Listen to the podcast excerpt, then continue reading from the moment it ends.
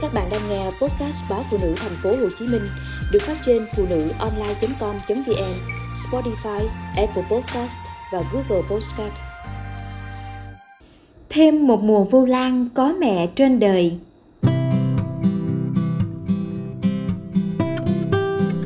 Tháng 8 mang cái nắng nhẹ nhàng len lỏi qua những đám mây, thời tiết đã thôi bỗng rác.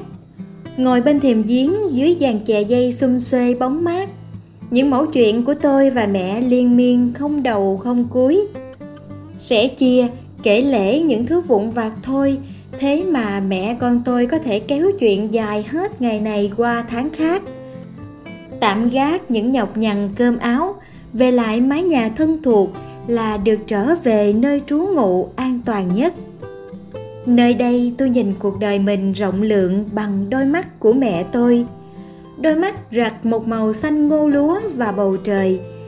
Mấy năm gần đây, đôi mắt ấy đã không còn tin tường như trước, nhưng lúc nào cũng thế, luôn âm ấp niềm thương. Tôi chưa bao giờ được cha mẹ tổ chức sinh nhật, cũng chẳng lần nào được nhận phần thưởng khi mang về chiếc giấy khen học sinh giỏi như cô bạn hàng xóm. Nhiều lần cũng muốn so bì, đòi hỏi nhưng nghĩ đến cảnh mẹ bó gối ngồi bên bếp lửa, với nồi ngô bung sôi lục bục mỗi mùa bảo về vẻ mặt hoang mang nhìn con suối trước nhà cuồn cuộn nước đổ, thì tôi lại kìm lòng không dám. Mưa như thể đất trời đang trút giận đường ngập nước nhão nhoét bùn lầy.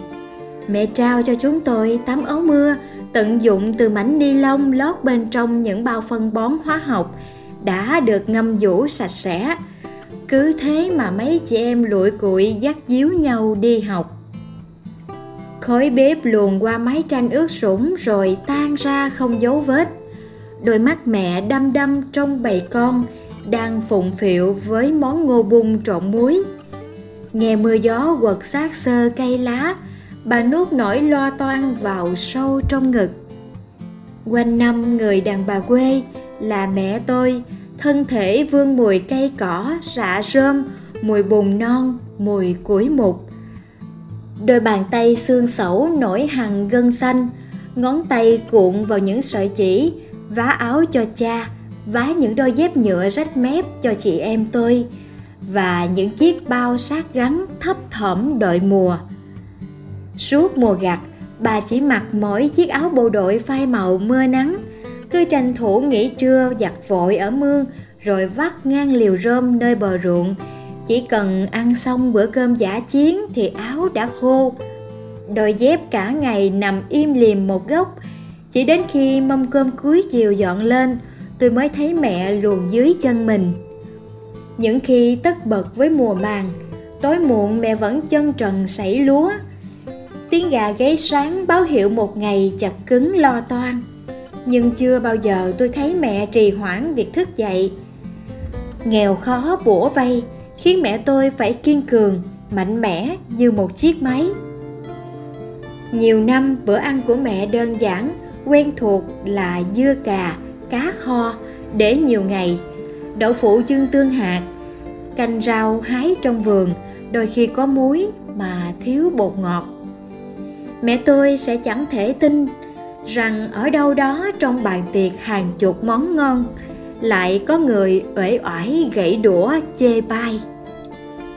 Cả đời mẹ không biết về những mùi hương quyến rũ của nước hoa latino, paris edp carnival, hay không phân biệt được thời trang công sở, vintage, váy maxi. Dẫu chỉ mơ cũng không dám nghĩ về những món trang sức đắt tiền mọi sự so sánh đều khập khiễng và bất nhẫn. Thế giới của mẹ khác biệt và cũng thật đặc biệt. Mùi mồ hôi ấy đã ấp ôm để tôi quen hơi mà không giật mình mỗi đêm.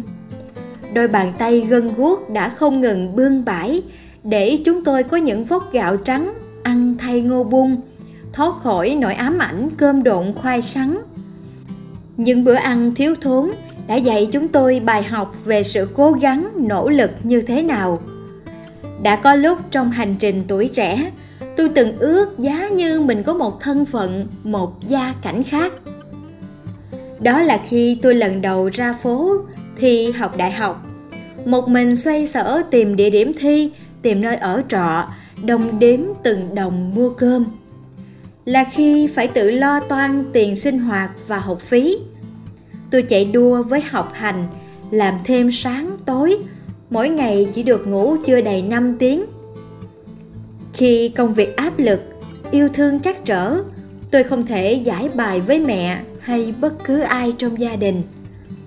Cái cảm giác tuổi thân, đơn độc và thua thiệt cứ thế cuốn tôi đi. Tham lam, vô tâm. Có những ước mong tôi xây đắp trong nhiều năm, yêu thương hờn giận, vứt bỏ và níu giữ. Cứ mê mãi rong chơi cùng một vài người không xứng đáng. Đến khi tỉnh mộng, thì mọi thứ đã tuột khỏi tay mình không còn dấu vết. Những cơn sốt nửa đêm, những chiều mưa rát mặt nơi đất lạ, cô đơn rỉu rã, vô thức tôi gọi, mẹ ơi. Từ lúc chạm mặt nỗi đau cho đến khi kiệt cùng chịu đựng khi tưởng như mình sắp đánh rơi chính mình. Tôi tìm về với mẹ, về dưới mái nhà rêu phong chất chồng kỷ niệm này.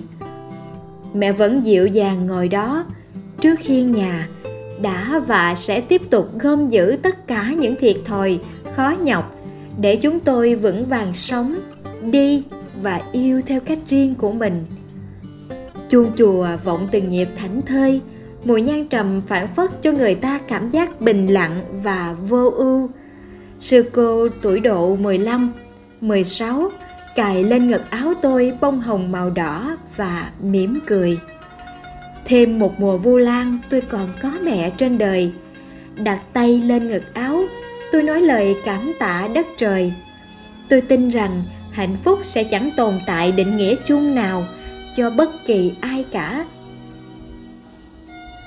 Hạnh phúc với tôi ngay lúc này không phải là những thứ bao năm ngược xuôi tìm kiếm, là tiền tài, địa vị danh tiếng.